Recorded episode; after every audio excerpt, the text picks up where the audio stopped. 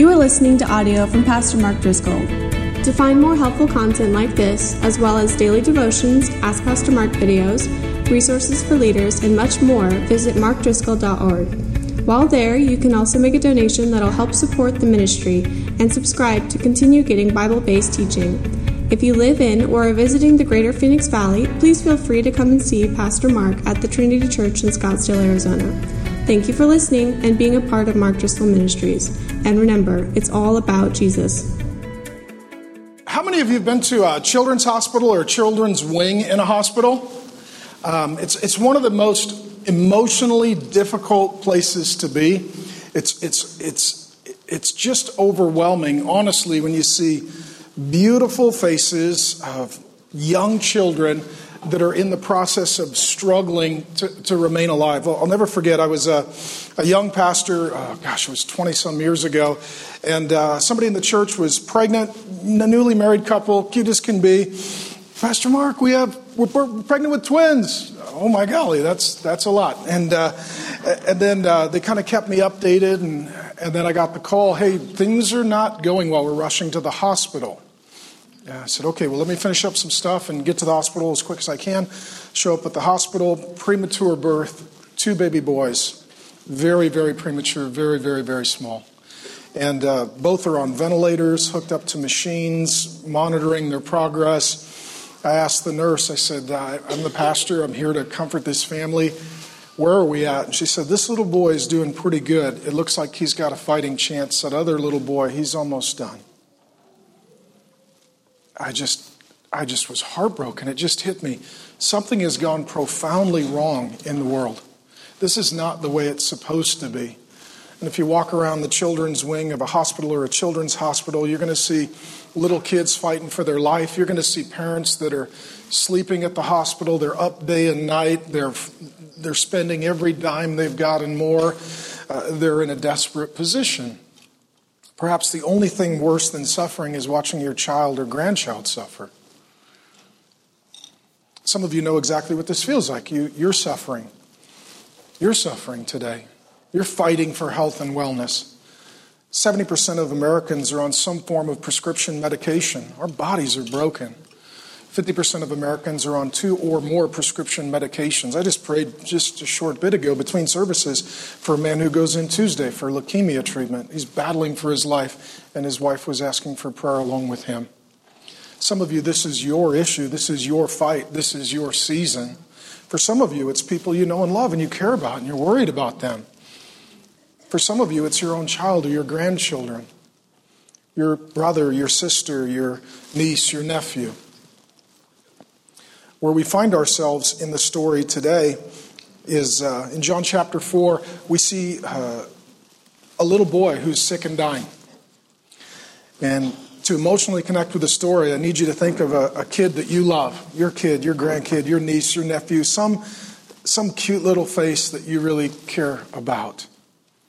And there's a daddy who loves his son and is wanting his son to be healed. I need you to emotionally connect with that.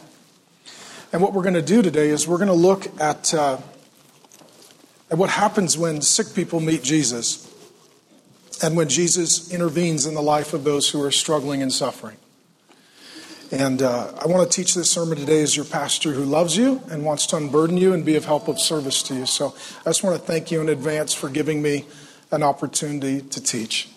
And uh, we'll start in John chapter 4. And we learn in the Bible that death is an enemy. Sometimes people will tell you, oh, death's just part of the natural process. No, it's not. It's an enemy. 1 Corinthians 15, the Apostle Paul calls death an enemy. Kids shouldn't be hooked up to machines. Funerals shouldn't happen. Holes should not be dug to place people in. Final goodbyes should never occur. When God made the world, He made it good and very good, and He made it alive and very alive, and sin has caused death to come into the world, and as a result, things are not the way that God intended them to be, nor are they the way that God will conclude them to be forever. And we see this enemy come for this little boy. John chapter 4, beginning in verse, verse 46. So he, Jesus, came again to Cana in Galilee where he had made the water into wine. Jesus is now at the early phase of his ministry. His first miracle was turning water into wine, and then he did some traveling and ministering, and now he's returning back to that region that he did his initial miracle. And at Capernaum, there was an official. That's a political leader. Think of someone who is affluent, educated, and has a lot of resources. We're going to learn that not only do they have a family, they have an entire household. What this means is they own land, they have money, they're successful. He is a high ranking political leader. Likely means as well that he has some sort of military background, understands chain of command. This is a man of means who can get things done. But his son was ill. Sometimes you have a God sized problem. He's powerful, but he doesn't have the power that's needed to heal his son. He's rich and he's probably extended all of his finances. Some of you know what this is like. You have tremendous medical debt. He's tried all of the conventional medicine, he's tried all of the alternative medicine. Whatever has gripped his son is winning, and his son is dying. Sometimes you have a God sized problem. This man has a God sized problem. And just think about that. How many of you, when your child gets sick, there's, there's an anxiety that comes upon you, there's a fear that grips you. Are they okay? How many of you have seen your child battle for health and wellness? How many of you have actually been in that moment where you thought, we could lose this child? We could lose this child.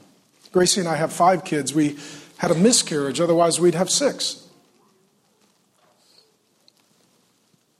It's, it's really difficult to even conceive of losing a child and then to watch that child suffer.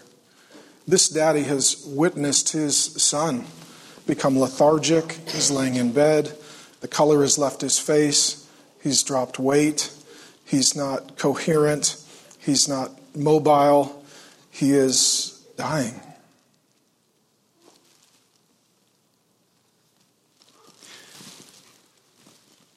When this man heard that Jesus had come from Judea to Galilee, he went to him and asked him to come down to heal his son, for he was at the point of death. He hears Jesus is back in the region, so the word has gotten out. And if my geography is correct, it's about 18 miles away. And so we can venture that he drops everything that he's doing. Isn't it amazing that some things seem really important until something really important occurs, and then all of a sudden, what was really important doesn't even matter? He doesn't delegate this, he does this. He walks away from his job and he jumps, I believe, on a horse. He's a man of means. And just think of a father who is panicked, frantic, fearful, hoping, trusting, praying. I can get the 18 miles to Jesus. I can get Jesus and bring him home, and maybe he can heal my son, and maybe I can get Jesus and my son together so that my son will be healed before he dies.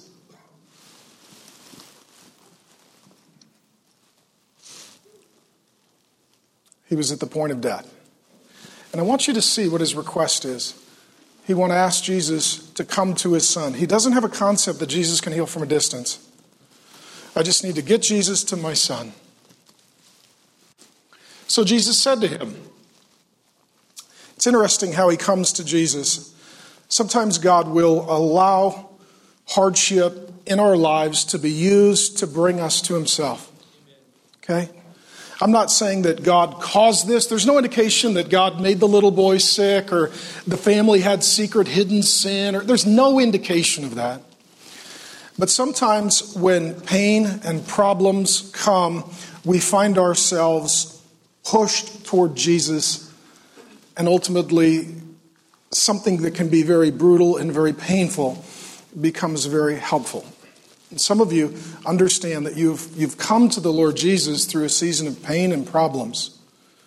This man would not have come to Jesus unless his son was in pain and they had this problem. Because of this problem and this pain, he goes to Jesus. This is what I would encourage you. Whatever pain or problem you have, you need to come to Jesus and you need to bring that pain or problem to Jesus with you. That's exactly what this man does. And the story continues. So Jesus said to him, Unless you see signs and wonders, you will not believe.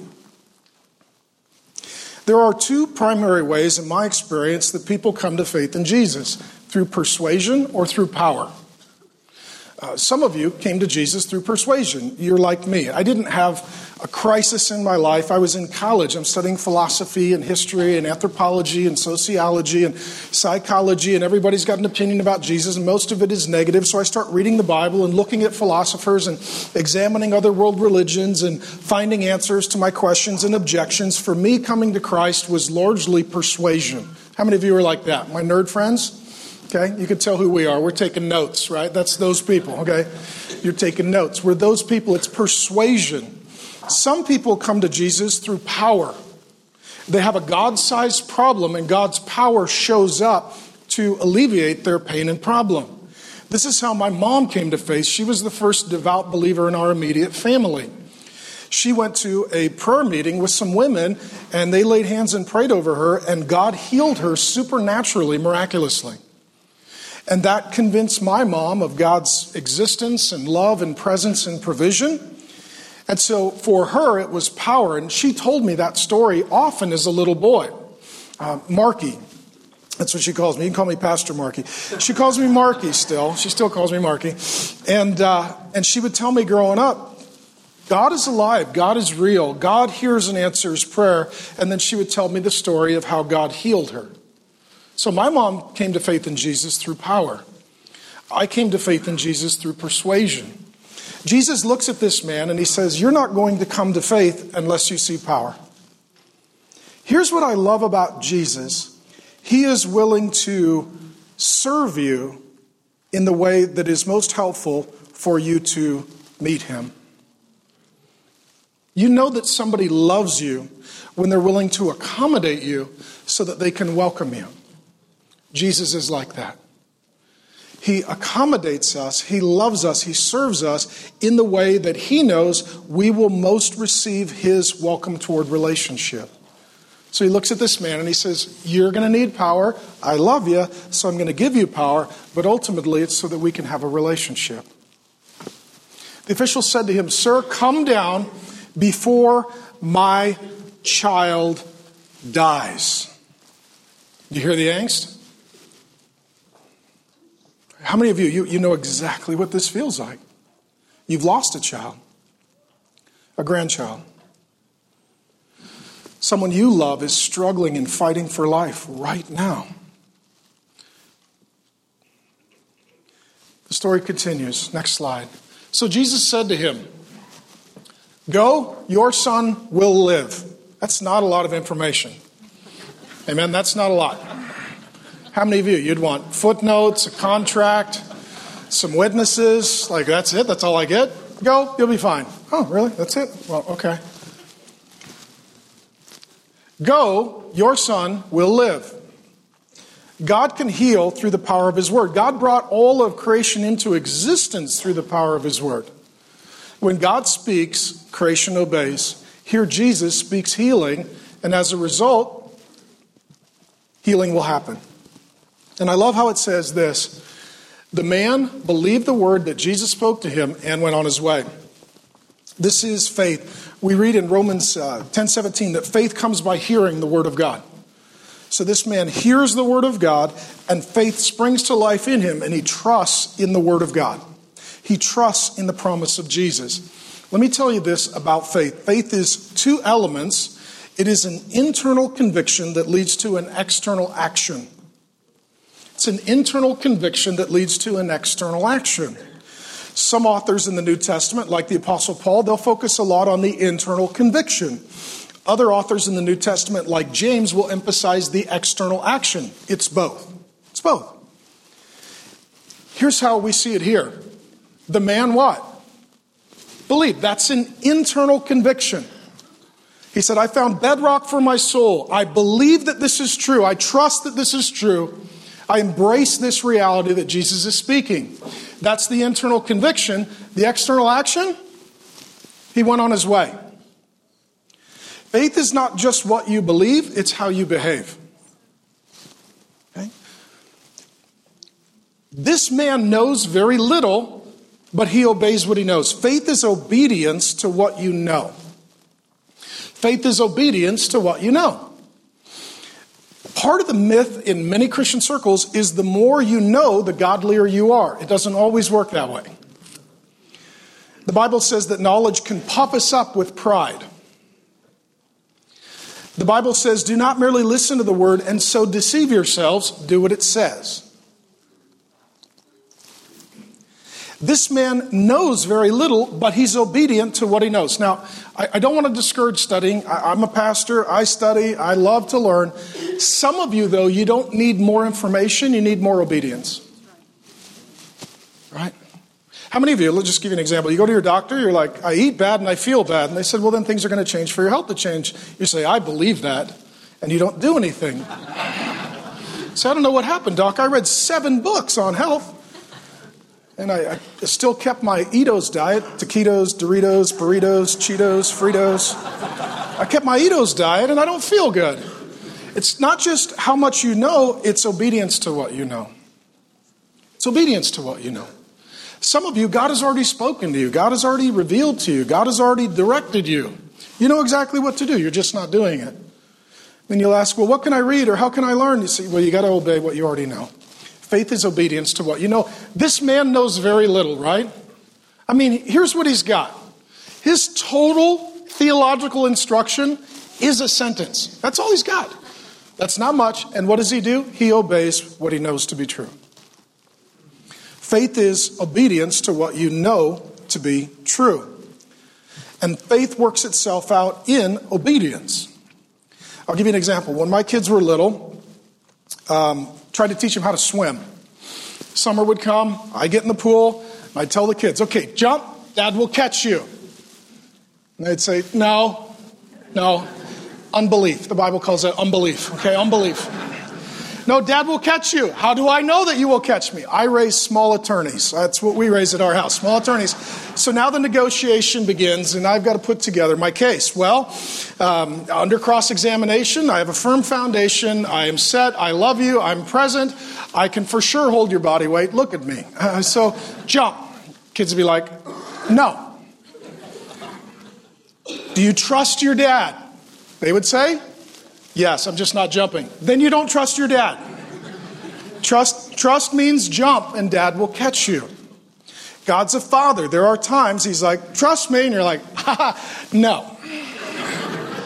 Any other books to read, podcasts to listen to? Any other options? No, no, no. You need to trust dad and you need to obey. And faith is that leap, not into the unknown, but into the Father's hands. Okay? Surrendering and yielding the outcome to Him and trusting that He is good for His promises. Something else about faith faith is like a muscle. The more you exercise it, the stronger it gets. This is the first time that this man has actually exercised faith. He's actually obeying what he knows to be true. He believed and he left.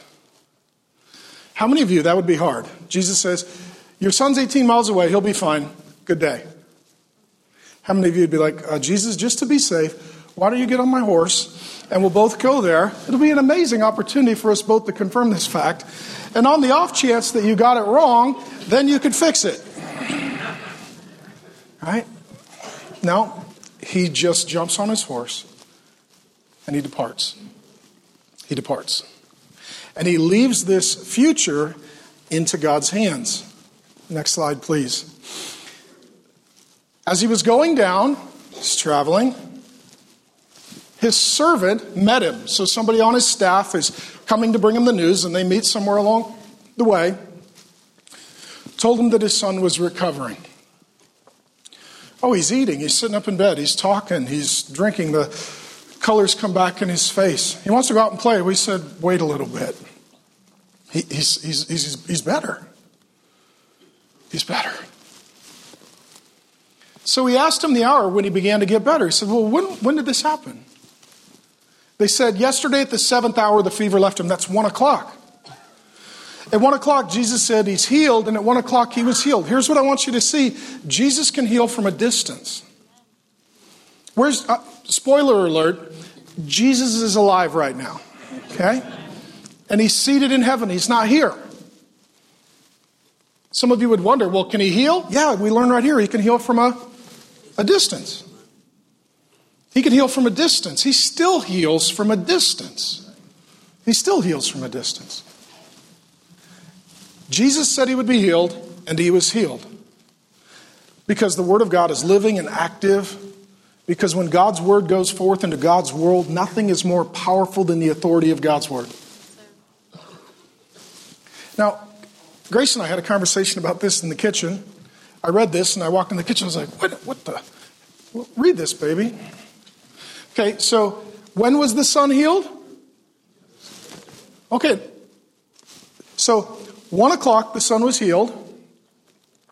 The dad apparently did not get on his horse and just ride home because he's halfway home the next day. How many of you, if you were told your child is healed, you would go see them as quickly as possible.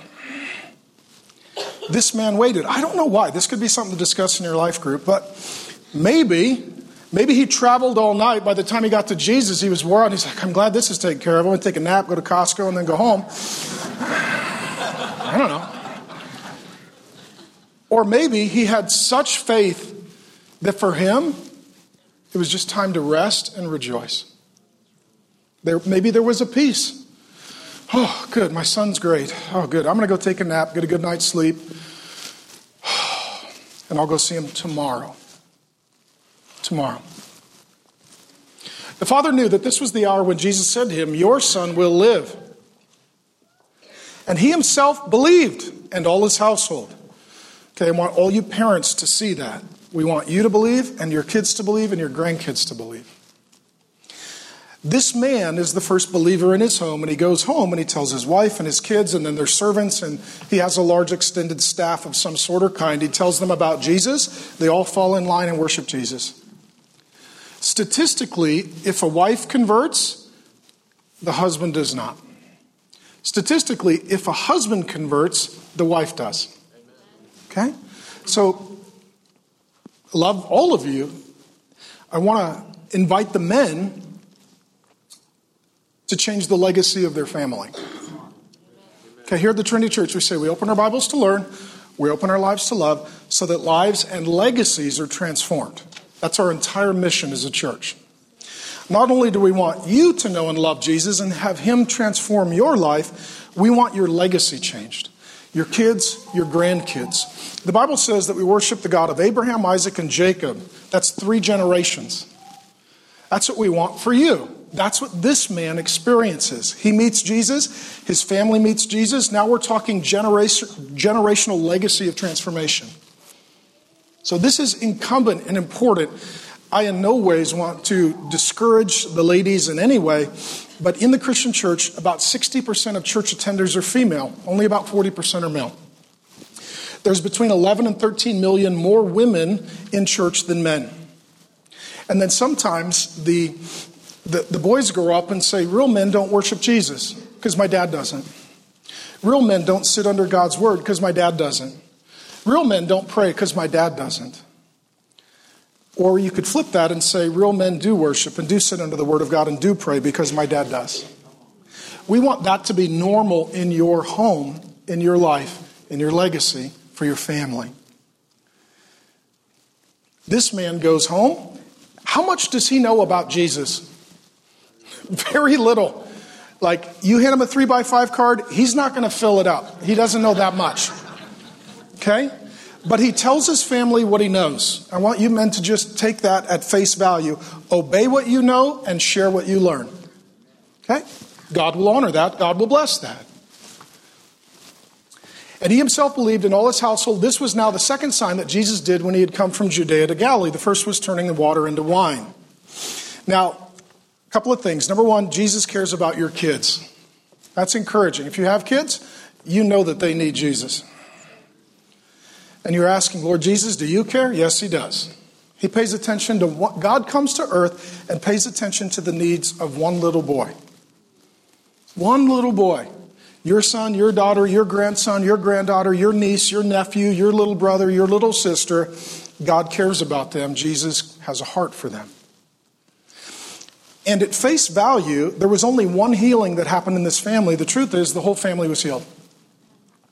Healing in the Bible exists both as an external and an internal reality. The external is the healing of your body, uh, the internal is the healing of your heart, your soul. You can not only have a broken bone, the, body sa- the Bible says rather that you can also have a broken heart.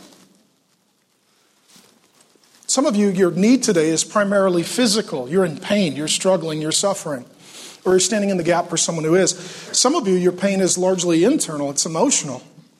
You have a broken heart. You've been betrayed, abandoned. You've got marriage hurt, kid hurt, work hurt, church hurt. There's hurt there.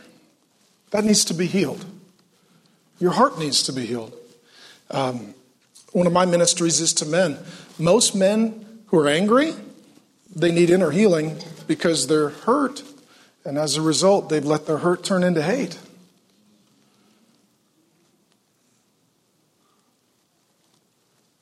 Some of you are emotionally unhealthy, some of you are physically unhealthy, some of you are both. The boy got physical healing, the father got emotional spiritual healing. See, the father goes to Jesus, he's like, My son needs you. Jesus is like, You need me too. Because everybody needs Jesus, amen? Everybody needs Jesus.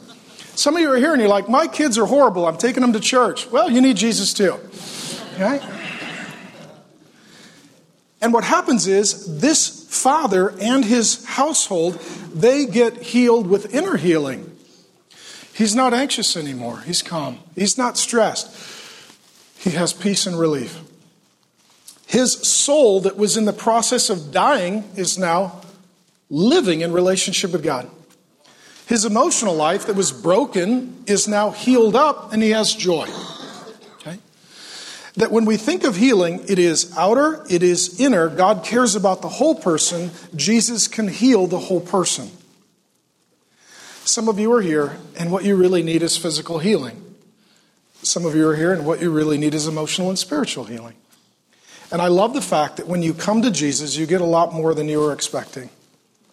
This dad was like, I just need one thing heal my son. Jesus says, I'm also going to save you and your family inner healing for everyone and outer healing for one.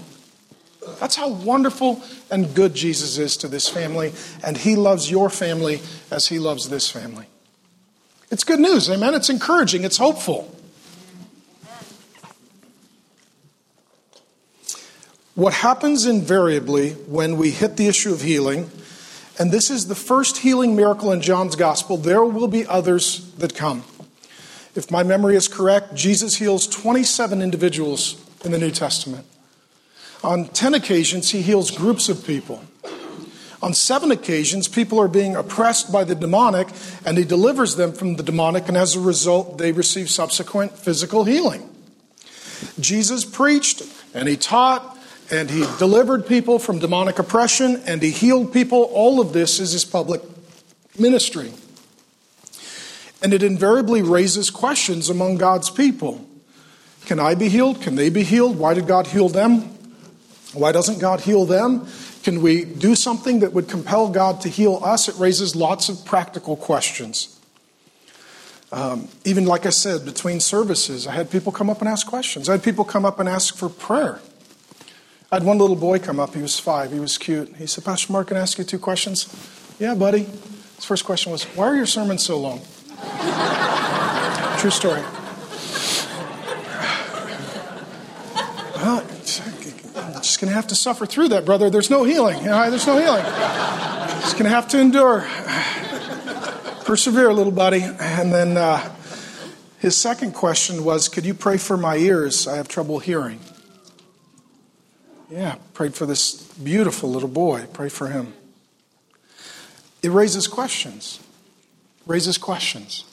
So, what I want to do is I want to I want to spend a little time answering what I find to be the most common questions. Some of those were presented this week on social media, so that you can interpret your own experience, that you can help others interpret their experience, and that as we continue in John and you see other healing miracles, you have a, a biblical understanding of what's going on and why.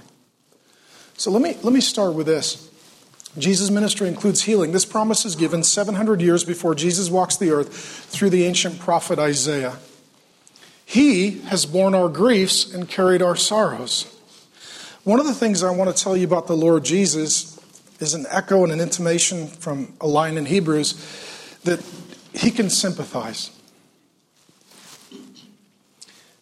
When you go to Jesus and you say, I need inner healing, I am filled with grief and sorrow.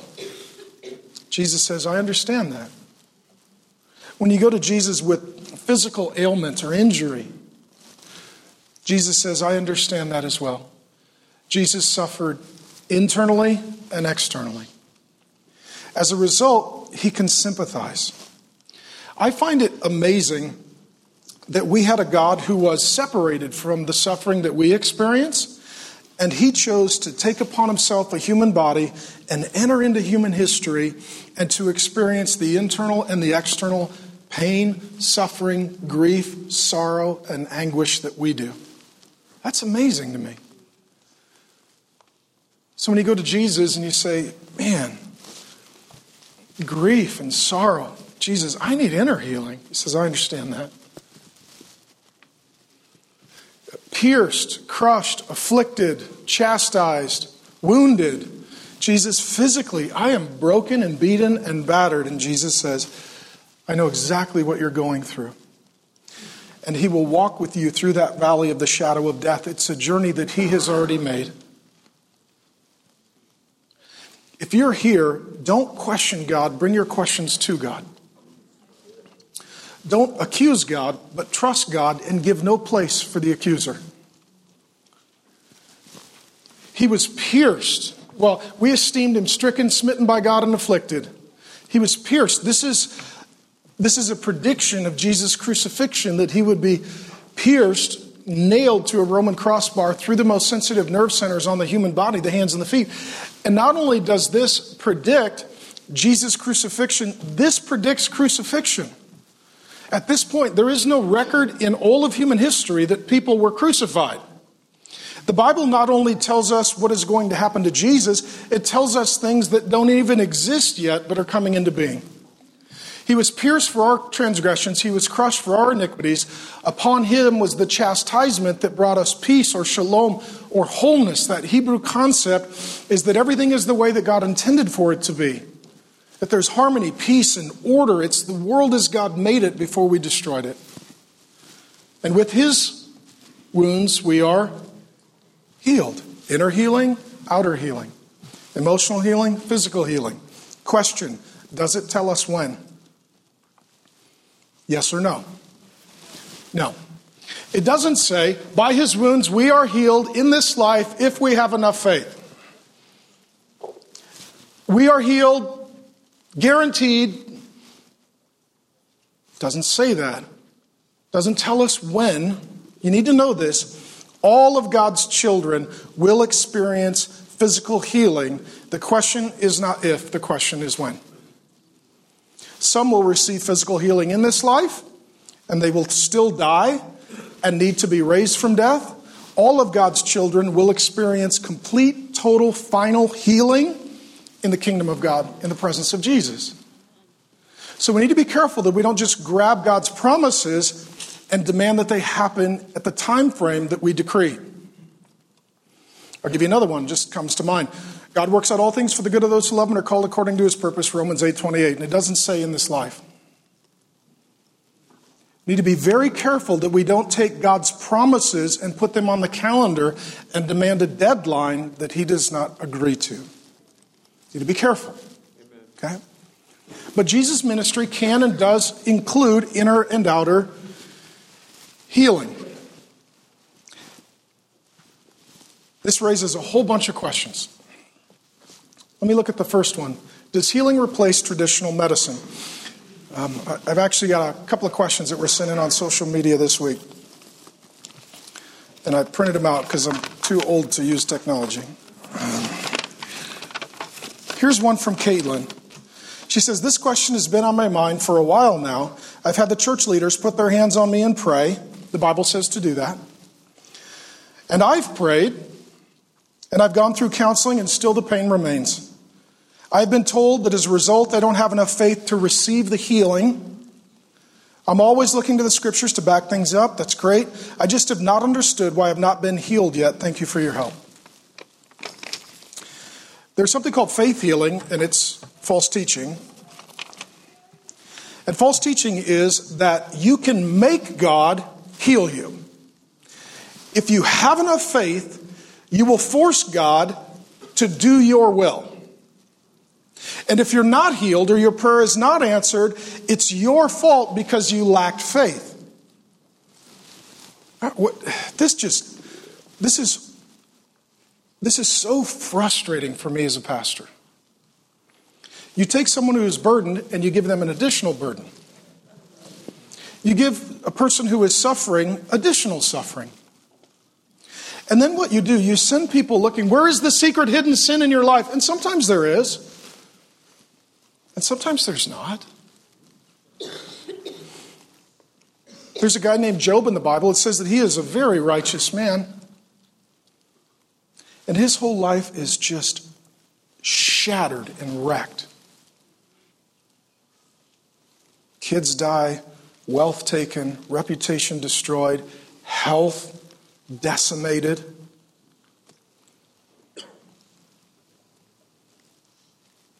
Nobody had any idea what was going on because this was Satan asking to attack him. And as a result, it revealed his faith. Had nothing to do with punishment or sin. There are things that go on in the unseen that we have no concept of or understanding of. Poor Job, the only things he did have were his wife and his friends. And I use that term very loosely. His wife said, Why don't you just curse God and die? So she did not have the gift of encouragement. She was not a big help. right? And then his buddies, right, they sound like guys in Bible college who have no experience on the job. They just show up and argue with him over and over and over because for them it's all theological and theoretical. It's not personal and practical. Where's your sin? What have you done wrong? What do you need to confess? And Job's like, I, I, Look, I, I don't know.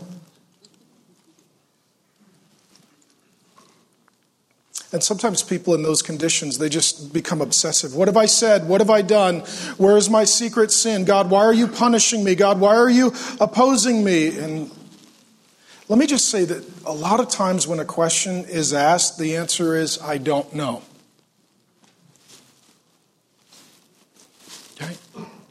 The Bible says, Who has known the mind of the Lord? God's not expecting anybody to raise their hand. Oh, I do. It's a rhetorical question. The Bible says that we see in part and we know in part. Right? That faith is trusting what is unseen. And sometimes when this bad teaching happens, people don't even go to the doctor. I don't need to go to the doctor. I need to have faith. And if I go to the doctor, that'll show that I don't have faith and I do have faith. There are whole cults and false teachings that discourage people from certain medical treatment. And then if they struggle or suffer or die or tragically, if their child dies, then the leadership says, ah, you didn't have enough faith.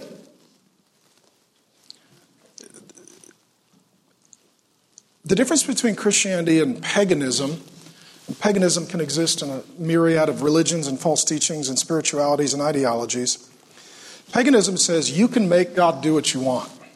If you have enough faith, if you pray enough, if you give enough, if you suffer enough, if you reincarnate enough, if you do something, then God is obligated to do what you want. It's like an arm wrestling match. You're like, okay, God, here's what I want. Oh, look, I got down on a rug and I preached three times a day and I gave 10% and I suffered and I memorized the verses and now you have to heal me or bless me. I win, you lose, God. No. That's a complete misunderstanding of God. That's a God that you have to make be good. God is good. God is good. And God is also free to do whatever God believes is best and knows is right. I'm a dad. My kids come to me and they make requests, and the answer is yes, no, and later. We call that prayer in the Christian life. God, would you heal me? Yes. No. For all of God's children, at the very worst, it's later. It's later. The Bible says that God is a great physician. It should tell you he's okay with doctors. Amen? It's okay. Do you know that the person who writes more of the New Testament than anyone is a doctor? His name is Luke. He writes the book of Luke and the book of Acts. It's the sequential history of Jesus and Jesus' people. And he's a doctor. We read of him in Colossians 4:14. Luke, the beloved physician, he's a doctor. He travels a lot with a guy named Paul. Paul is really good at getting beaten up and starting riots. Those are really his that's on his LinkedIn page. He's really good at starting riots and taking beatings. Okay? And so he needs a little medical help. So who travels with him? Luke, his doctor and friend. Have you ever asked, how did, how did Paul recover from that? Luke traveled with him and sometimes ministered to him. Okay? Obviously, God is not against doctors if the majority of the New Testament is written by a doctor. Obviously, God is not against going to the Lord in prayer and going to the doctor for counsel if the person who tells us in the book of Acts about the healings in the New Testament is a medical doctor. You see this? So here's what I would tell you go to the Lord and go to the doctor. And ask the Lord to heal you and ask the doctor to help you and allow the Lord to make the decision for the resolution. For those of you that are doctors, nurses, you're in the caring and healing professions, you're counselors, thank you. God works through his people and he also works through you, and we appreciate you. How about this um, question? Is all healing from God? What happens when people are suffering or someone they love is suffering? They become frantic. I've seen godly people just do unbelievable things when they are going to die or someone they love is going to die. I've seen them bring in other religious leaders, shamans, go to places, I mean, just craziness. Just abandon their Christian beliefs because they just want the healing so bad they don't care about the source of the healing. There is healing in other religions. There are certain people that are demonically empowered to physically heal. Jesus warns us about them. Matthew 24 24. False Christs, false prophets will arise and perform great signs and wonders so as to lead astray. If possible, even the elect. Satan will heal you so that he can damn you. He's willing to allow a little reprieve in this life in exchange for the eternal life. If he can get you to abandon Jesus, then he's willing to even answer your prayer. So I want you to know when you're struggling, when you're suffering, you have to ask yourself is my highest priority my relationship with Jesus or my physical healing? If your highest priority is your physical healing, you're like, then I'm going to go find whatever God or goddess Whatever religion or spirituality will give me my healing, and I'm willing to sacrifice my relationship with Jesus for my healing. And what I'm telling you is Satan and demons, they don't provide any inner healing, only torment. And they don't provide any eternal healing, only torment. And so it becomes very short sighted to exchange a, season of pain for an eternity of pain separated from Jesus. I am sorry that you are suffering. I'm sorry that the people that you love are suffering. And sometimes people don't need answers, they need love and presence. They need us to come alongside and just say, I don't know, but I love you and I'm here for you and you will not be alone. It is that ministry of presence. And so, for those of you who are suffering or you love someone who is suffering, with all affection as your pastor who loves you. I understand that. I grieve that. I mourn that. I see that. But I would rather have you be with Jesus than have a physical healing and a relationship with Satan. Okay? And Jesus warns about this. So you may hear this religion, that religion, this leader, this event, this activity, this supernatural process. People are getting healed, and I would say, I don't even deny that. I just want to question the source of that. Because I, I don't want anything that's not from Jesus. Jesus gives gifts. Anything that's not given from Jesus is not a gift. The, uh, question that prompted this uh, we'll skip it. Next one. There's so much I could say. We're talking about healing, and at some point, we need to have an end to the sermon hypothetically. Can everyone receive healing in this life? That's a question. It's a good question. Here's a person who asked something similar. My question is somewhat selfish, but I was an extremely healthy person. Everyone in my family is, and every one I am friends with seems to be, healthy person. About 10 years ago, it's a long time, I was driving to work and involved in a pretty bad car accident that broke my neck. There was thankfully no paralysis, but the injury required four very serious surgeries. In the end, I live in chronic pain. How many of you know what that feels like? Chronic pain.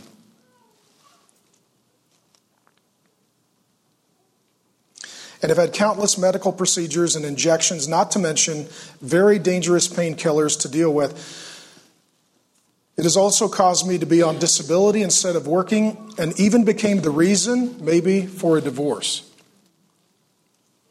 Pain upon pain, grief upon grief, loss upon loss.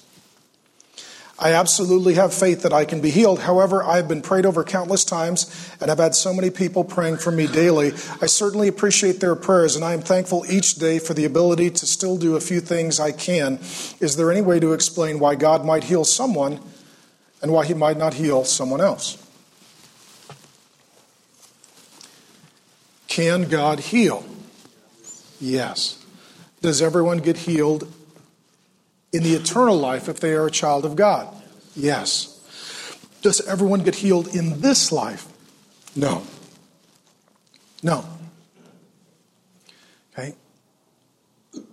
Some will then try to find sections of Scripture that require that God heal. Oftentimes they will quote a man named Paul. Here's what he says. 2 Timothy 4:20 He's making a journey, he's going from one place to another, and there was a guy traveling with him, part of his leadership team. I left Trophimus, who was ill at Miletus. What he says is, we were going to bring him, but he was sick or injured. The guy who writes the Bible leaves the sick guy behind because God didn't heal him yet. He's still sick. Did he not have faith? He's on a missionary journey with Paul and made the Bible. I'm just going to say, it seems like he's doing pretty good to me. Does he have any secret sin in his life? Doesn't talk about that. Is God punishing him? Doesn't say that. Here's what it says He's sick. Everything beyond that speculation. We, there are certain things you go, I don't know. I just want to be here, love, comfort, be present, be compassionate, be empathetic, but I don't know. How about Paul? Much of what we know about faith is written by Paul. So some people quote Paul and say, if you have faith, then you will get what you want. Here's what Paul says 2 Corinthians 12, 7 through 9. A thorn was given me in the flesh. This is some sort of physical bodily ailment or injury or, or some sort of recurring chronic pain or suffering. There's a big debate as to what this is, but, but he is suffering, he is struggling. You say, well, did Paul not have enough faith? He wrote books of the Bible. If he doesn't have enough faith, I don't have a lot of hope. Did he not trust God? He trusted God. Was there secret sin in his life? Uh, doesn't seem to be. Does God hate him and punish him? No. Jesus died for him, so God's not punishing him. A messenger of Satan to harass me. It's demonic. It's demonic. Sometimes Sometimes physical suffering is the result of spiritual attacking. That's what I told you. Seven times, I believe it is, Jesus heals people by demonic deliverance, and as a result, healing comes.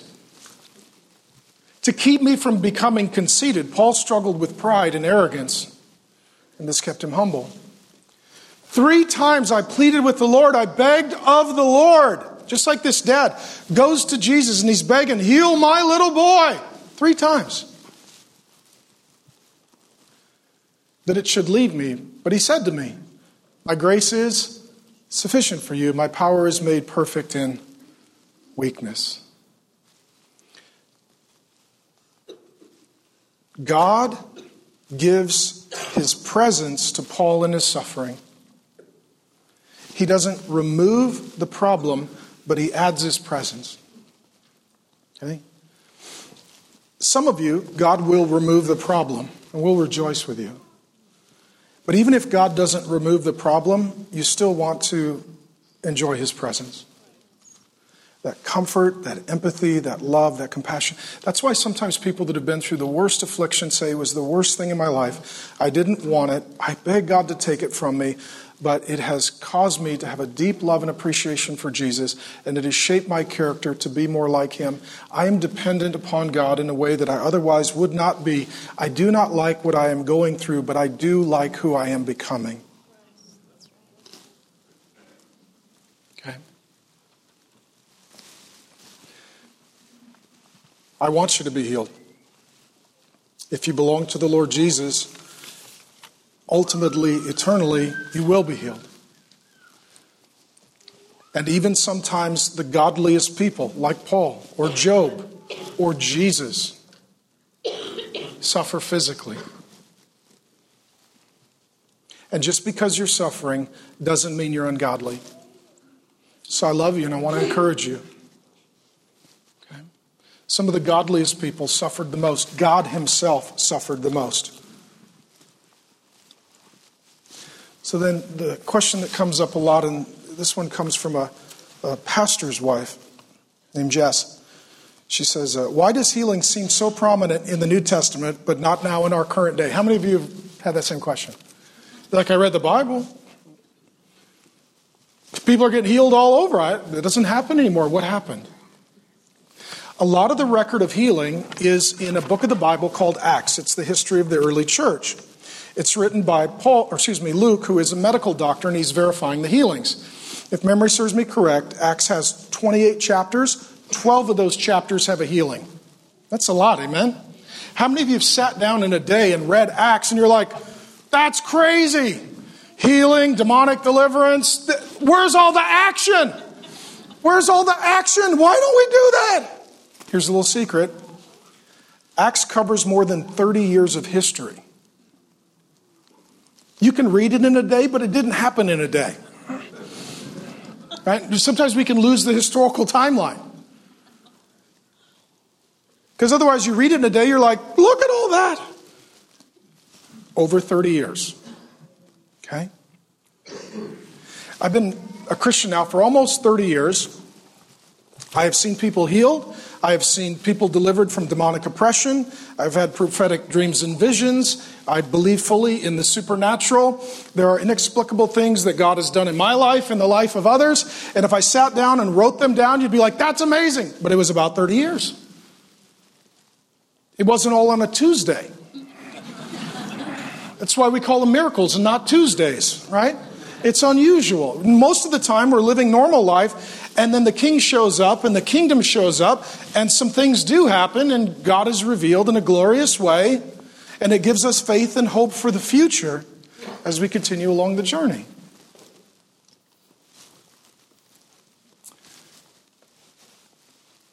Back to the story.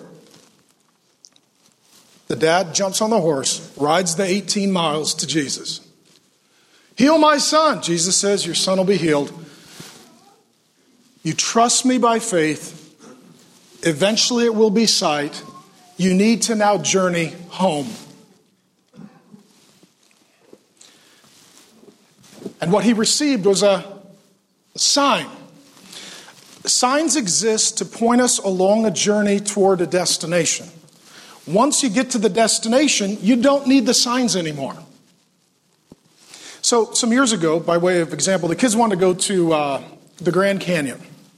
So we jump in the cars. The signs come. Not every, you know, inch of the journey do we have a sign. They're, they're strategically positioned that you realize, okay, you're getting there, keep going. 70 miles to the Grand Canyon, 50 miles to the Grand Canyon, 30 miles to the Grand Canyon, 10 miles to the Grand Canyon, one mile to the Grand Canyon. You get out of the car, you go up to the Grand Canyon. You know what there is not in the middle of the Grand Canyon? Another sign that says Grand Canyon. Right? Because you just know you're there. You're not like, where, where is it? All right, where is it? Oh, thankfully there was a billboard, you know. Oh, that's what the hole in the ground is. Well, look at that. You know, the signs get you to the place. Once you're at the place, the signs have achieved their purpose. They're no longer needed. The healings, the miracles, the supernatural, the deliverances, those are signs. Those are signs pointing to our home in the kingdom of God. So if you get a supernatural provision, a supernatural healing, God shows up, praise God. Let the rest of us know because we all are encouraged by that sign. And what this father had, he had faith, but he didn't have sight until he got home. You and I are in the same historic position as this dad. We are promised the resurrection of the dead. We are promised eternal life. We are promised comfort and peace and provision in the presence of God forever. And we're not there yet. Just like he had to go home, we're going home. And as he had to trust along the journey, we had to trust along the journey.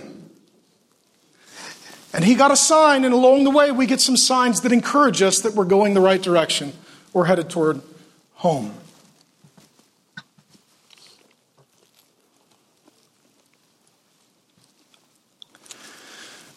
This little boy got healed Here's my question Is he still alive today?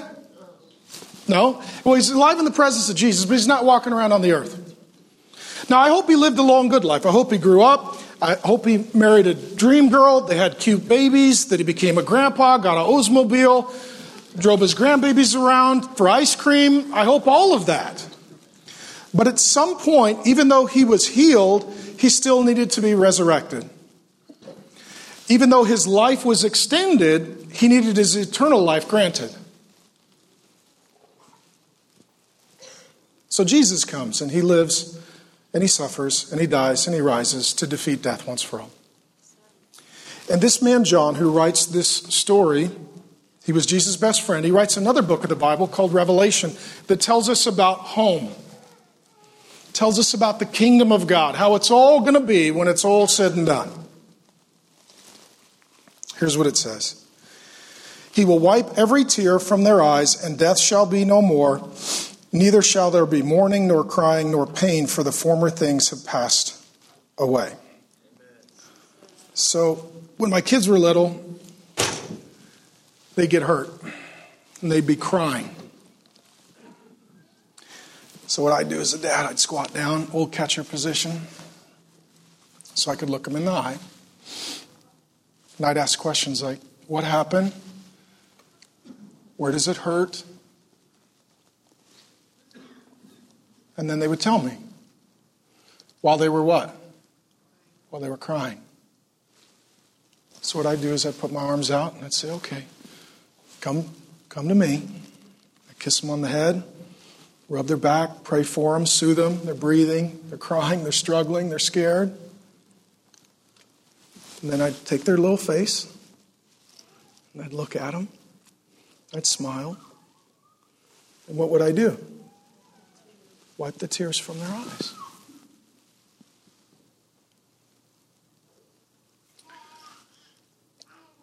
If you belong to Jesus, you're going to close your eyes, you're going to open them. And the Bible says you're going to see him face to face. And you're going to be crying Jesus, life was hard. The pain was real. The inner and the outer both suffered. Jesus will say, Come here. I love you. Welcome home. There's no more death. There's no more mourning. No more crying. I made it all better. And then Jesus is going to take his hands, and what are you going to see in his hands, friend? the scars of crucifixion. And Jesus is going to take those nail scarred hands and he's going to grab you by the face and he's going to wipe the tears from your eyes and he's going to kiss you on the head and he's going to tell you that he's taken care of everything forever.